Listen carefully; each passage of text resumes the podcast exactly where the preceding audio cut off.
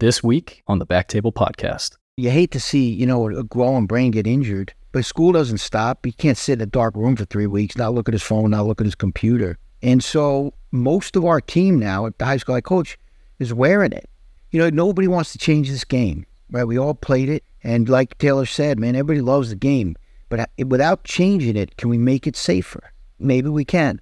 Sometimes it can be a violent game. Like I said, every tackle seems like a car crash. And, just to have the peace of mind of having the caller to give me that extra protection, that extra peace of mind to play free and play the game the way the game's meant to be played is, it means everything.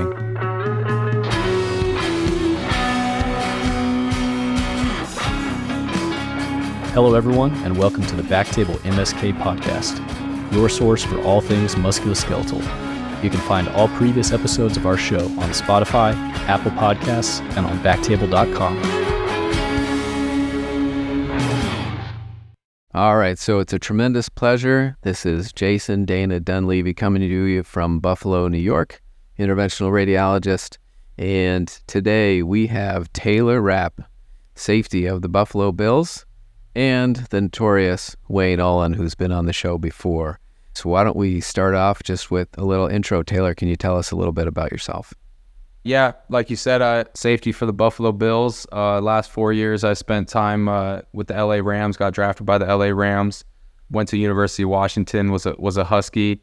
Shout out to the Dogs. They're doing great this year. But yeah, no, grew up in Washington State, stayed home for college, and back out here to the East Coast in Buffalo now. It snowed here in Buffalo, as you know, today on Halloween, which is a little different than LA. Yeah, and I gotta say it's incredible that you guys play in it. So actively snowing right now at your home and at your training camp.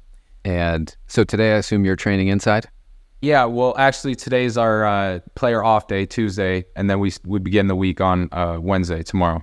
Sounds good. And what was it like? I know that, in this amazing city, there was a lot of excitement when you came to town. What was that transition like for you?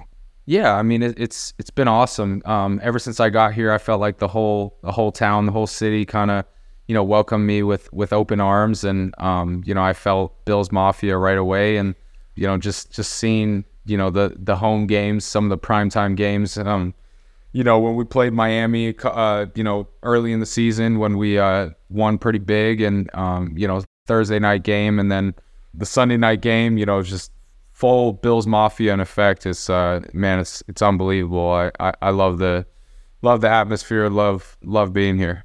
Yeah.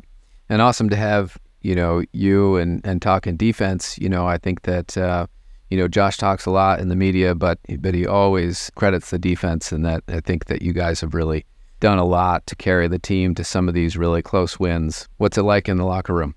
Yeah, I mean, guys are, obviously we've had a couple losses get away, couple games get away from us this season, but I think the guys are, more motivated than ever right now. We're obviously in a good position right now, and obviously the season's so long. And obviously, it's the NFL. You're gonna lose a few games and stuff, but it's just it matters when you get hot and you play well. And I think we're trending up, and I can't wait for the second half of the season.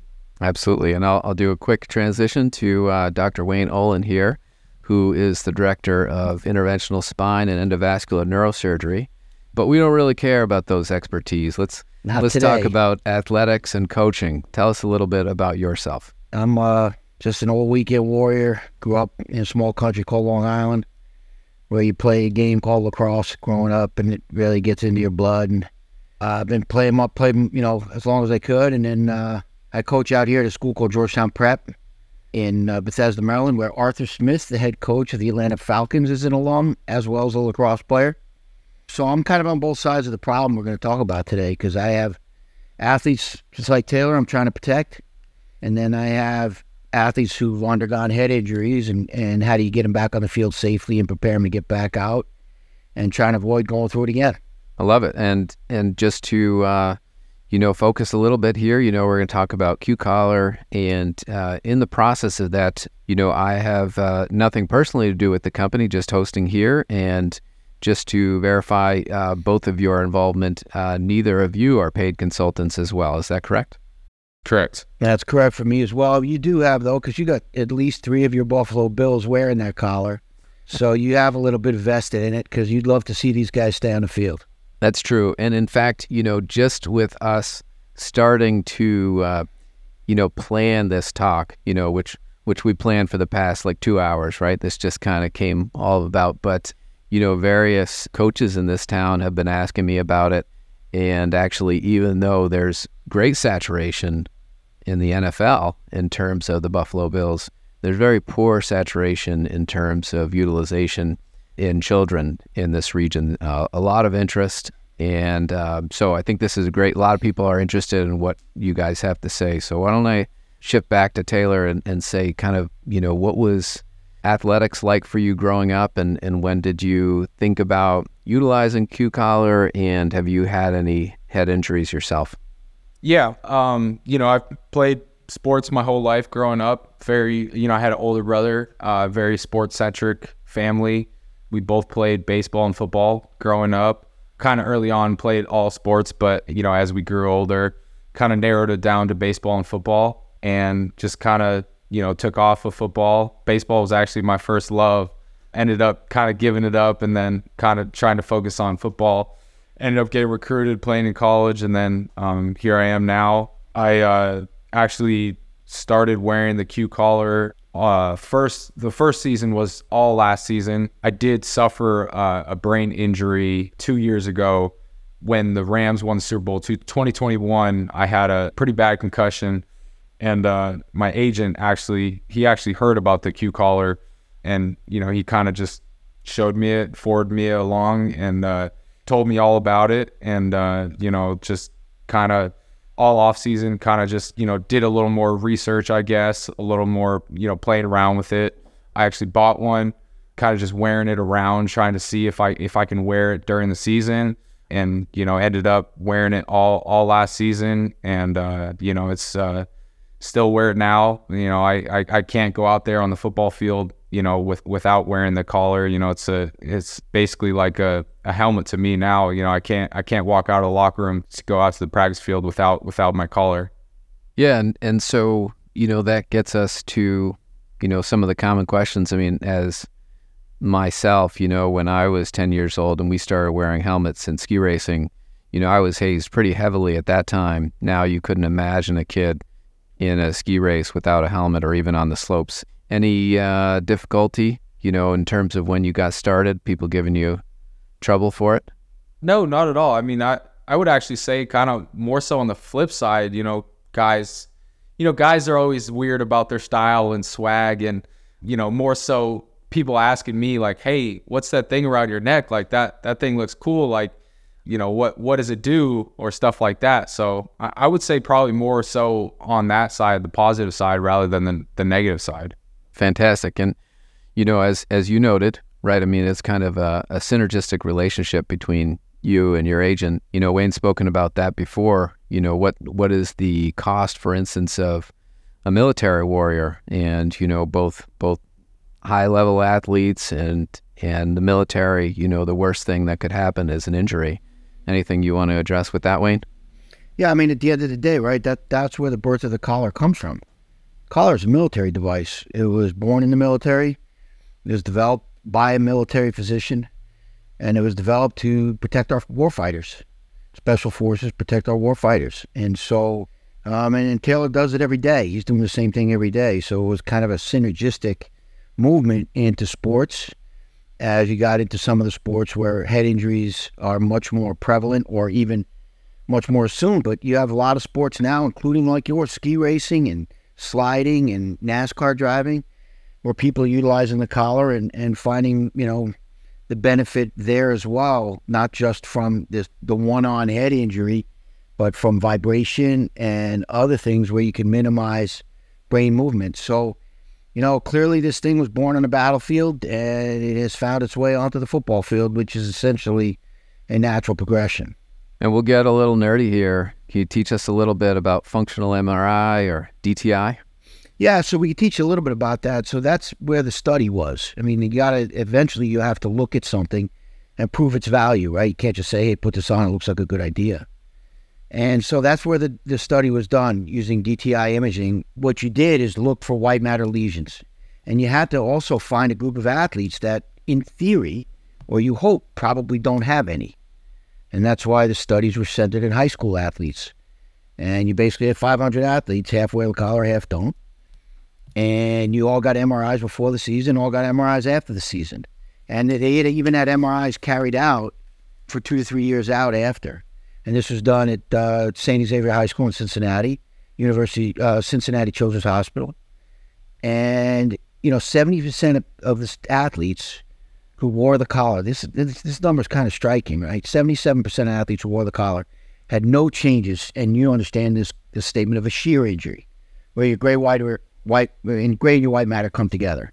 That's where the brain is almost the most susceptible to motion injury, shear injuries, where it could turn and it could tear, because those two portions of the brain are anchored differently, and they will accelerate differently when the brain is either accelerating or decelerating. 70% of the athletes at the end of the year had no changes who were wearing the collar. If you weren't wearing the collar, and these are high school athletes now, remember, this isn't college or professional, 73% of those athletes had gray-white shearing injuries that they didn't have at the beginning of the year. That's a striking number if it's your child.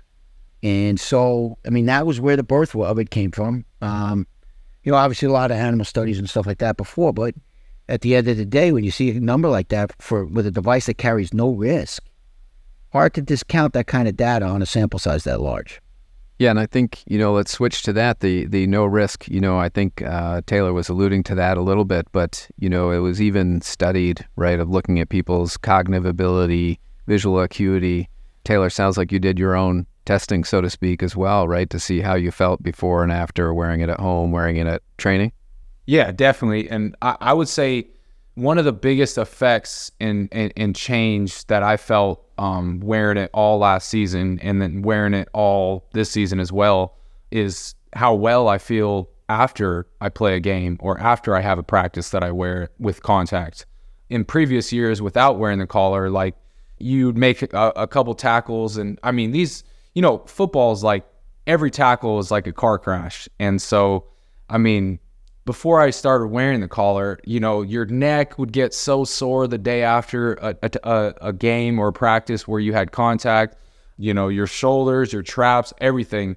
But ever since I started wearing the collar, I noticed one huge change in how I felt the next day, the next morning after the game or after contact training camp practice where we had a lot of contact and stuff like that. That's been the biggest change, and I, feel great the next morning, next day. That's fantastic. And Wayne, do you want to speak to a little bit how they studied that specifically? Well, that aspect is, when you look at studies wise, is really in the works, right? Because the studies that got the FDA clearance were based on games, but the military now, and we just got a $3 million grant through the military and doing some much longer range studies for much longer wears than just an NFL game or a college game or a high school game. And they have to evaluate stuff. So like if you have a sharpshooter, he's a Navy SEAL or he's a Delta Force warrior, at the end of a 12-hour shift, he has to fill out an evaluation form. And there's no doubt that we're seeing that military fighters are testing as good as they did at the end of a shift as they did earlier in the shift, which is a huge change to the guys who aren't wearing the collar. But that's anecdotal right now, but it will at one point become part of the literature, that's for sure. So maybe you could address on another level then, would say, so why does this work, right? You use your woodpecker analogy, and why is that not a problem? Okay, well, first and foremost, it works by basically, and the idea behind it is to stabilize the brain inside your skull. How do you do that? And if you increase the size of your veins, which are between the brain and the skull, not deep inside, you can then minimize the movement. The best analogy is almost like putting on a seatbelt, right? You now basically put a seatbelt on your brain so it can't move inside your skull when your brain, your body, your skull, everything accelerates and decelerates at very high velocities. So that's all it does. it's the reason why it's not significant clinically just to wear it, because it's not an occlusion. It's just a 30% diminished in venous return. It's 1.5 pounds of pressure. It's exactly the same pressure as wearing a necktie.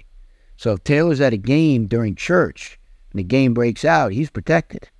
It's the same exact thing.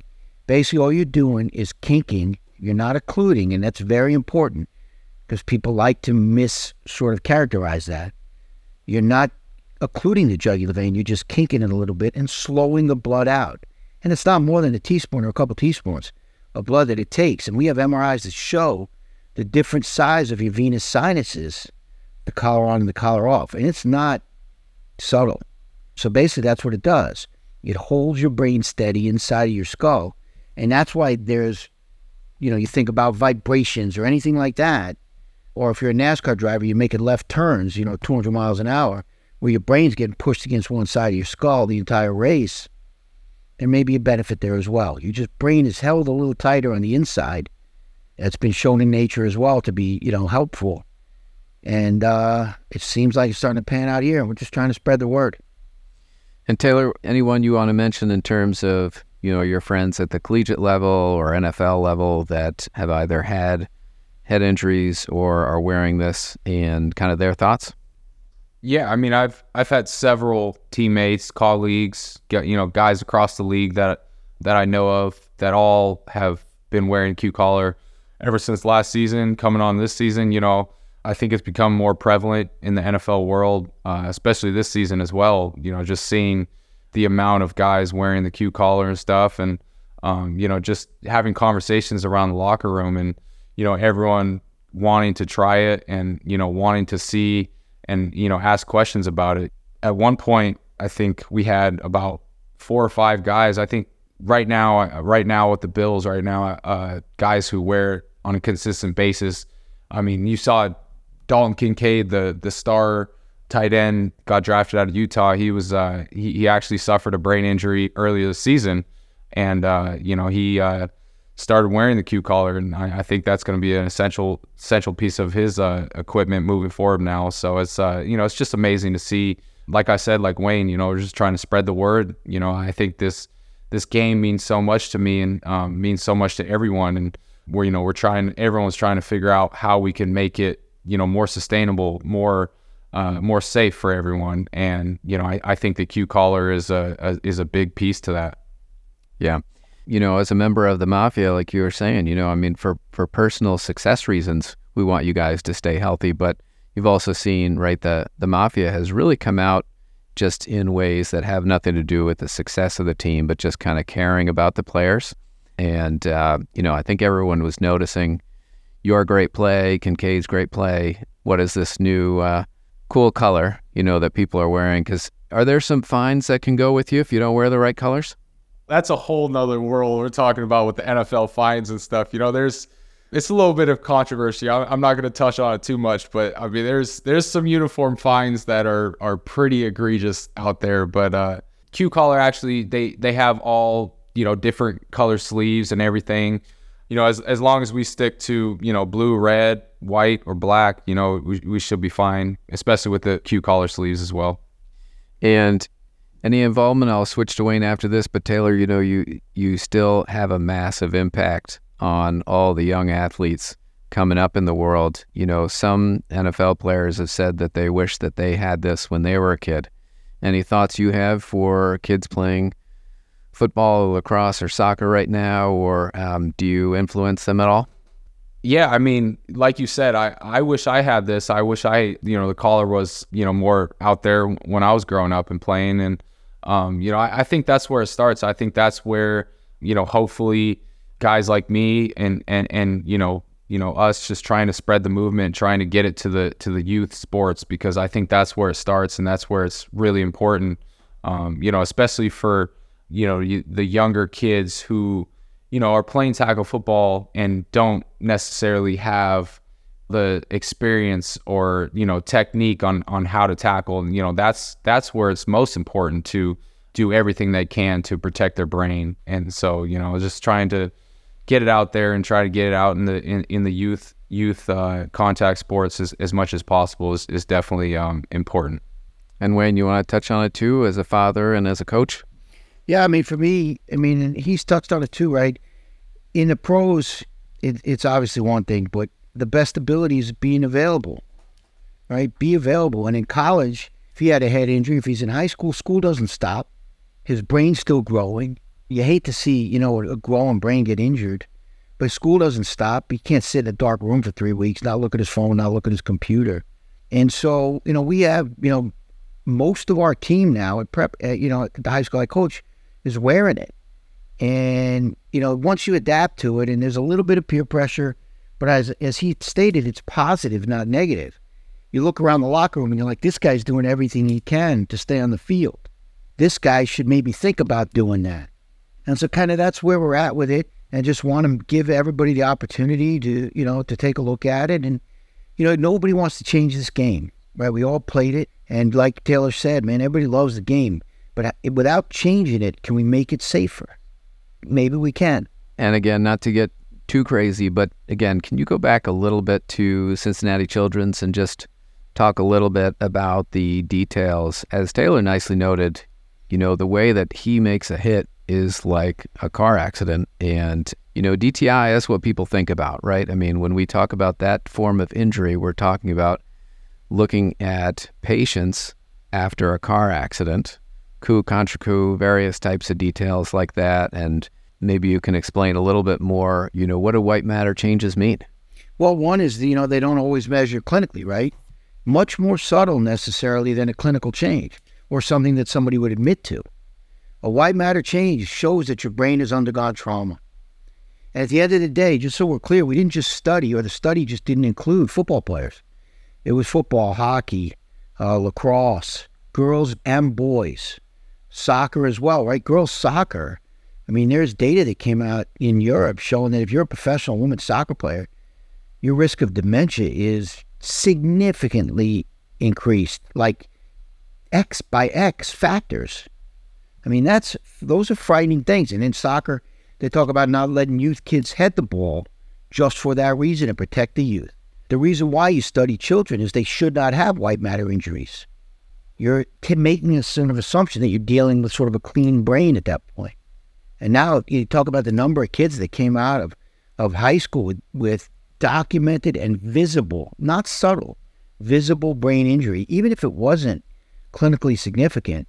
Makes you really think twice, because you just keep doing it over, repeating it. You know, the repetitive head injury, that's where the risk really is. You know, everybody sees somebody get blown up once, and that's, you do, but, you know, over and over and over again, kind of like cigarette smoking, kind of like sun tanning, kind of like all those things where, yeah, maybe smoking one cigarette isn't terrible, but 1,000 hits to your frontal lobe, they start adding up. And, you know, the correlations and things like that, you know, long-term effects, people talk about them. And if there's a way we can hopefully help out, you know, make everything safer. Nobody, you're not stopping bump skiing, Dana. I know you. Speed is what I need. You might want to try and put a collar on when you do it. That's right. So, and I don't know if you can address this, Wayne, but, you know, I don't think people realize, you know, there are studies, right, 2014, 16, 17, 18, you know, there's quite a lot of data on Q-Collar. And how did financially all of that get accomplished? Well, very good question. The company has not paid for a single study. Now, obviously, you got to supply collars, so, you know, you get past that. But every single study that's been done was by an independent evaluator, every single one. The ones out of Emory, the ones out of Cincinnati, everything you looked at is by an independent evaluator. So there's no bias in that respect. Obviously, the study that got FDA clearance, that also was done without bias by the evaluators. And so, it's, you know, it's hard to look at it and say, well, we biased somebody, you know, by paying for it, because nobody was. There are at least 25 peer-reviewed studies, as you say, since 2014. And not one of them has a, you know, an evaluator who was sort of, as you say, potentially biased. Taylor, give this one to you, but you can turf it if you want. You know, one of the things that a couple coaches have asked me is, you know, I want to order these for my kids and also for the athletes on my team, but I don't really understand, you know, the sizing, and that makes me nervous, you know, that's the one way I wonder if I could harm them. Can you explain how the sizing works? Yeah, I mean, it's actually pretty simple, actually. You know, in every Q collar package, you know, they actually have a little sizer. So you basically, you kind of guesstimate, you know, what your size would be, and the package actually comes with a little sizer. I think actually, Wayne, you can correct me if I'm wrong, but before you actually buy, you can buy like a sizing kit. There are a couple ways of doing it. You could do it that way, or you could just take a string, wrap it around your neck. It's kind of, very thin string, like you were measuring yourself for a dress shirt. Exactly, yeah. Like if you went to the tailor, Dana. You go to the tailor, you get measured for a dress shirt.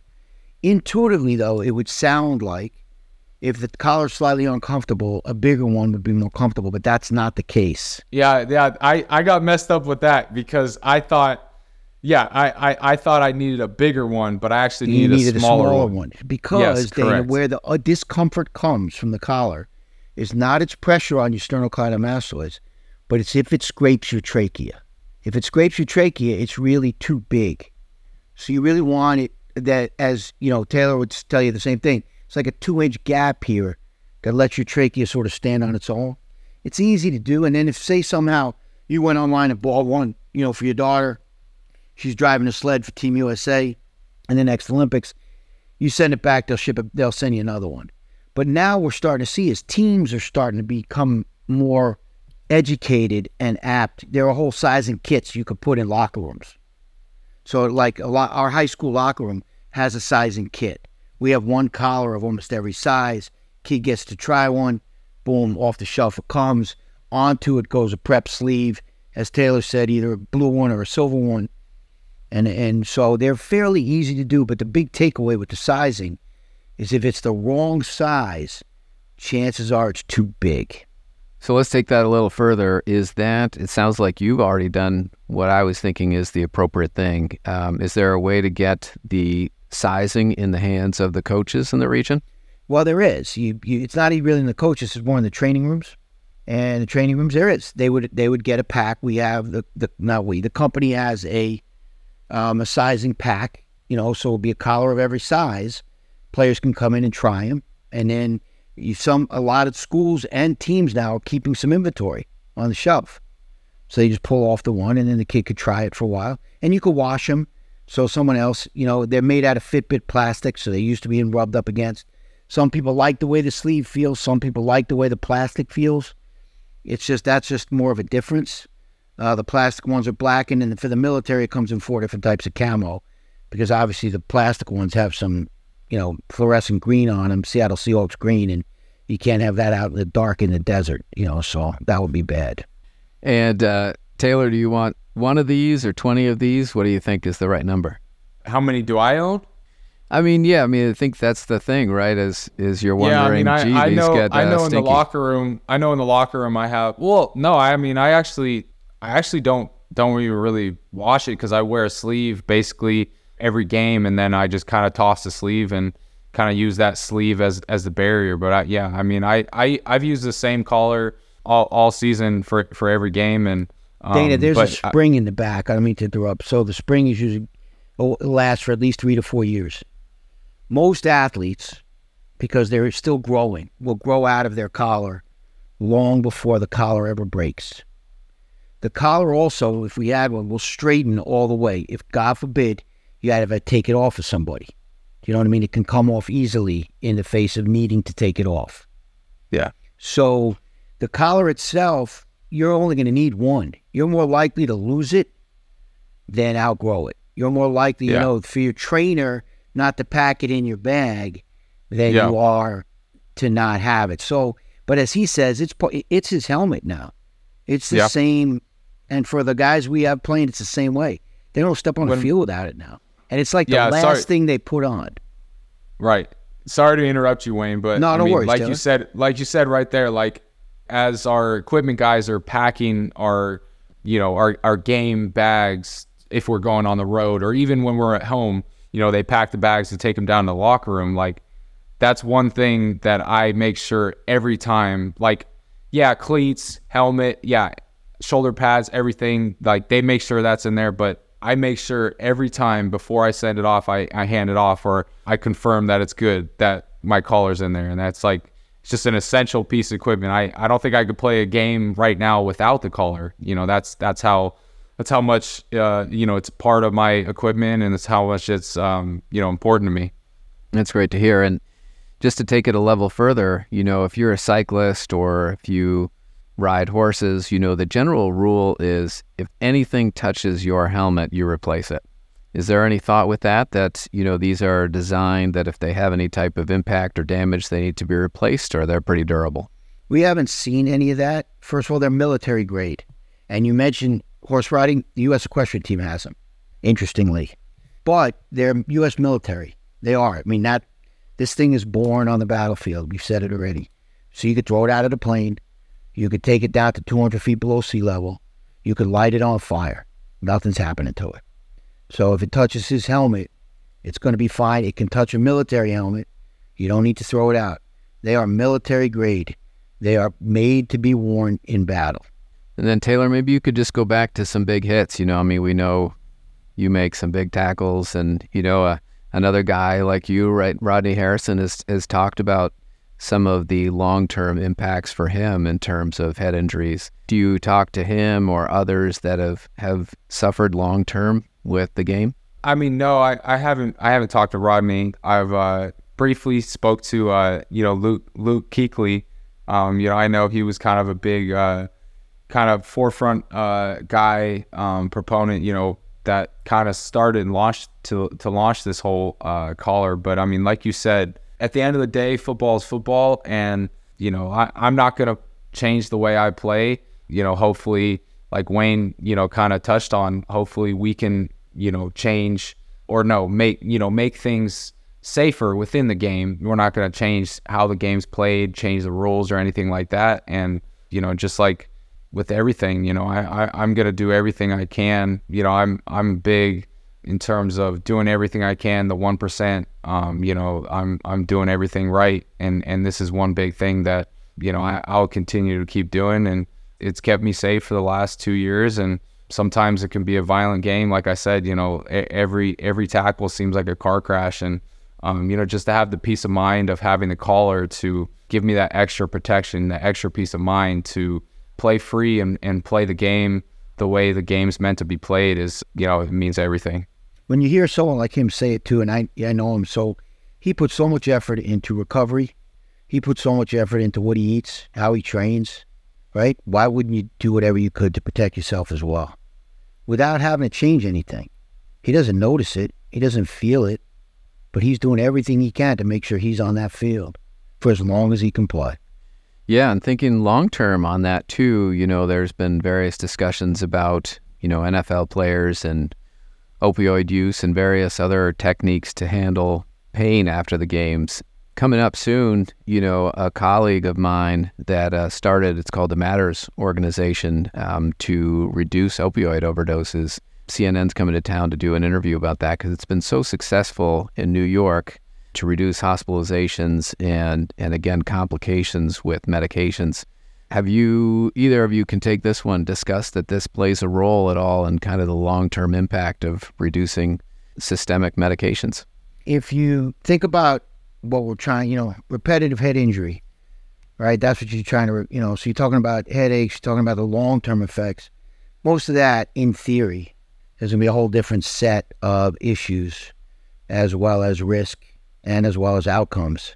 So we're trying to keep, you know, guys like him, their cognition stable and uniform throughout his life. I mean, he's a young kid right now, but he's got life after this, right? He's going to have a family. He's going to have a wife. He's going to have kids. He wants to play around with them. He wants to get on the ground and roll around with them and do all that stuff and be able to be the husband and be the father that he dreamed of being. And I think whether the medications or whatever will be involved in it, I think it gives him the best opportunity to play the career that he dreamed about without it stopping, but then going out to live the life that he's dreaming about as well, that his career is going to enable him to do. Taylor, anything on that, whether, you know, it be you personally or, you know, other guys that are dealing with chronic pain or headaches? Yeah, I mean, Wayne kind of touched on it, you know, just having the peace of mind of just wearing the collar and having the peace of mind of, you know, doing everything I can to ensure that future that Wayne is talking about, you know, that my, you know, future kids, that I'll be, you know, a big part in their lives, and, you know, be the husband that I'll, you know, I've always dreamed of being, like Wayne said. And, you know, because like he said, there is life after football. You know, this football, this game is such a short period of life. Like I'll still have, you know, 3/4 of my life after I'm done playing, and just knowing that I'm doing everything I can by wearing the collar, you know, just gives me that extra peace of mind. I hopefully won't have to, you know, go down that path that you talked about with, you know, medications, opioids, all that. Sounds great. And I think, why don't we give you guys each opportunity for closing remarks, like what you think this could have as an impact, both for friends, colleagues, and kids growing up? Well, I'll start because I think his statement's going to be more powerful at the end. But at the end of the day, this is about protecting yourself, but being part of protecting the legacy and watching guys be able to go out and do, you know, kids. And forget the sport. It's not just about football. It's not just about lacrosse. It's not about hockey, soccer. I think you're finding that the uses for this are much, much greater than people even imagine. And then on top of that, one of the hugest privileges we have is protecting our warfighters. To know that we're doing something to protect the guys who are protecting us. Yeah, I mean, you can't even put a price or a pride level on that. You get to see it play out on Sundays, but you don't know about the guy who's dug in a foxhole or sitting up, you know, in a stand somewhere, and he's out the one out protecting us when we're not watching. So I think, you know, the opportunity to do something like this is such a privilege for me, and to watch Taylor go out and do his thing every Sunday to the level that he does it, and knowing that at night he can go home and, you know, and he doesn't have to shake it off, so to speak, and he's not getting his bell rung, and he's, you know, he can be the kid, be the player, be the man he wants to be. I can't even describe the privilege this is for me to be part of this. Yeah, like Wayne said, you know, it's all about the future. You know, I'm, like you said at the start of this, like I'm not getting paid to do this. It's all about spreading the word and trying to get the word out about this thing, because I think it's so powerful, and I think it can. This is kind of drastic, but I think it could change the world in everything, not only sports. Like Wayne said, you know, I think it just, you know, the potential it has to change everything, change all these games, change the youth, change everything. I think it's all about the future. And so, like Wayne said, you know, it's just, it means the world to me, you know, for me to be able to speak on it and you know, being a guy that has worn it and been through it, had a severe brain injury 2 years ago, and ever since never played a game without the collar, and how much of it's an essential piece of equipment for me now. You know, I think it's it means the world to me, that I can speak on it, and you know, hopefully spread the word to, you know, everyone, and, you know, try to get this thing, you know, out there as much as possible. Beautiful, love it, and again, we're extremely grateful to have you in this town, and you know, I think you've seen the mafias out there in the rain and the snow, and at the airport waiting when your flights are delayed. Yep.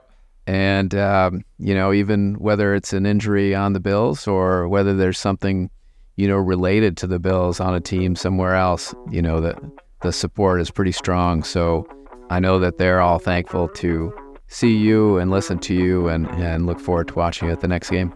Appreciate it, man. Thanks for having me on.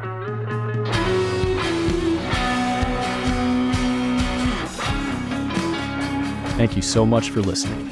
If you haven't already, make sure to subscribe, rate the podcast 5 stars, and share with a friend. If you have any questions or comments, direct message us at _BackTableMSK on Instagram, Twitter, or LinkedIn.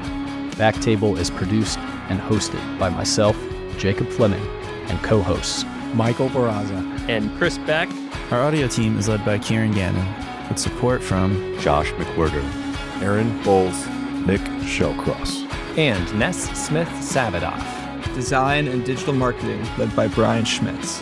Social media and show notes written by Marvi Espiritu and Ann Dang. Administrative support provided by Janelle Kennebrew. Thanks again, and see you next time.